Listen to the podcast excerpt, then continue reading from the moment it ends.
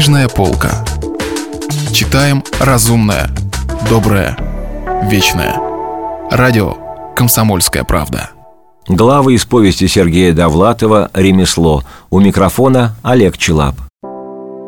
Вертикальный город. Таллин называют искусственным, кукольным, бутафорским. Я жил там и знаю, что все это настоящее. Значит, для Таллина естественно быть чуточку искусственным. Эстонскую культуру называют внешней. Что ж, и на том спасибо.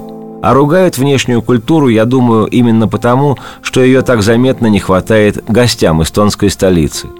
В Эстонии нарядные дети. В Эстонии нет бездомных собак.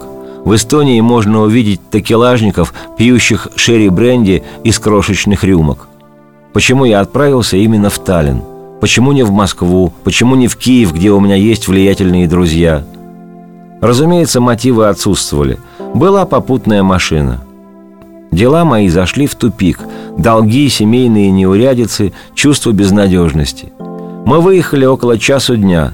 26 рублей в кармане, журналистское удостоверение, авторучка. В портфеле смена белья. Знакомых у меня в Таллине не было. Было два телефона, кем-то небрежно продиктованных. Мы приехали вечером. Телефонный звонок. Первая удача. Есть где остановиться. На утро я уже сидел в кабинете заместителя редактора «Молодежи Эстонии». Начал печататься как внештатный автор. Затем работал ответственным секретарем в портовой многотиражке. Еще через месяц пригласили в отдел информации Советской Эстонии. Материальное и гражданское положение несколько стабилизировалось. Я зарабатывал около 300 рублей в месяц – обучился выпивать по-западному – лимон, маслины, жалкие наперстки. Гонорарная касса работала ежедневно, напечатался и в тот же день получай. Но и тут я опоздал. Злополучный шапочный разбор. Эстонские привилегии шли на убыль.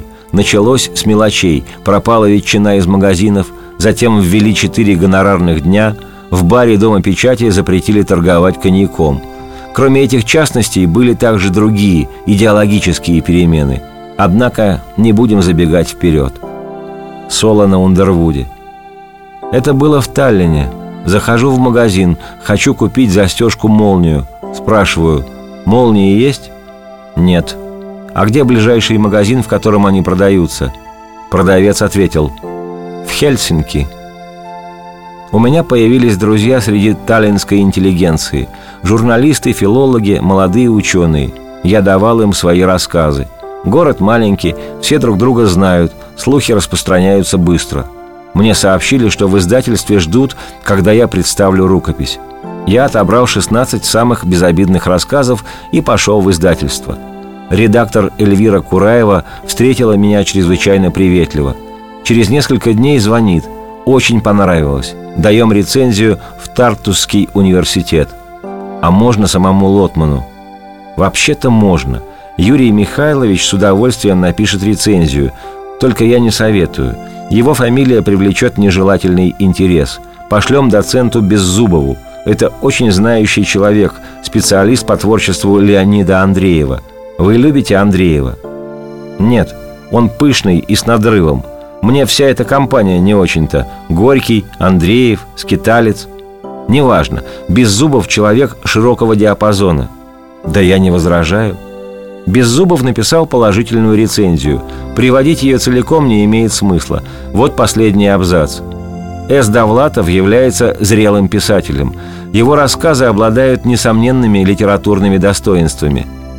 Через три недели со мной был подписан договор – 36, дробь ЕИ 74. О моей книжке заговорили.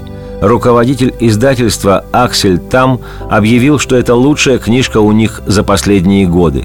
В своих интервью корреспондентам газет директор Эсти Раамат обязательно называл мою фамилию.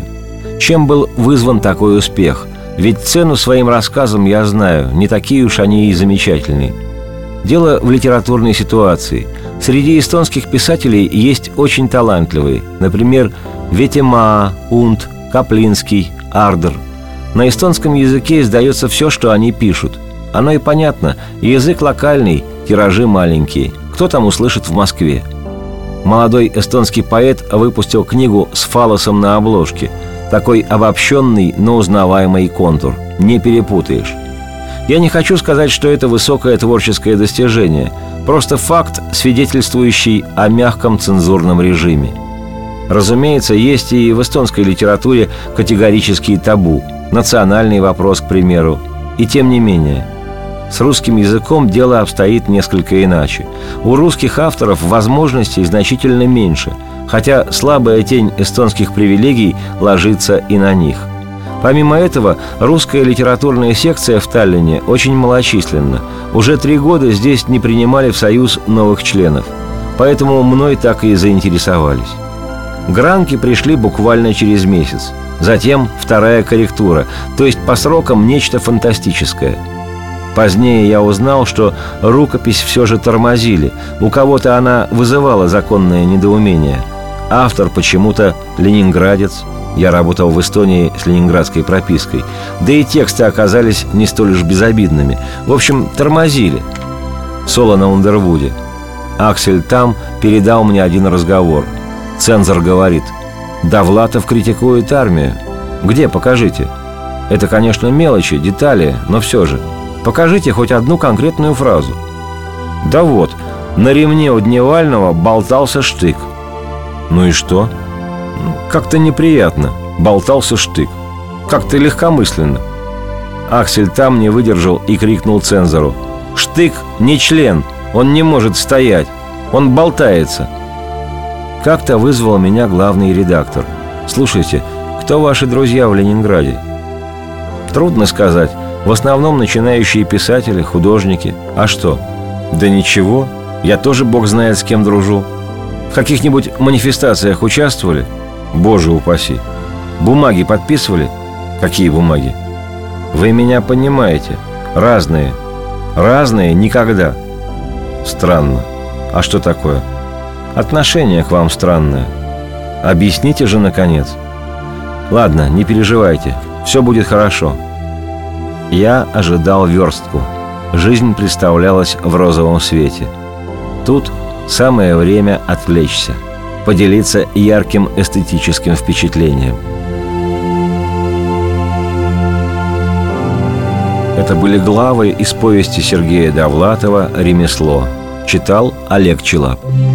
Если вы пропустили главу любимого произведения или хотите послушать книгу целиком, добро пожаловать к нам на сайт – kp.ru слэш радио раздел «Книжная полка». Книжная полка. Читаем разумное, доброе, вечное.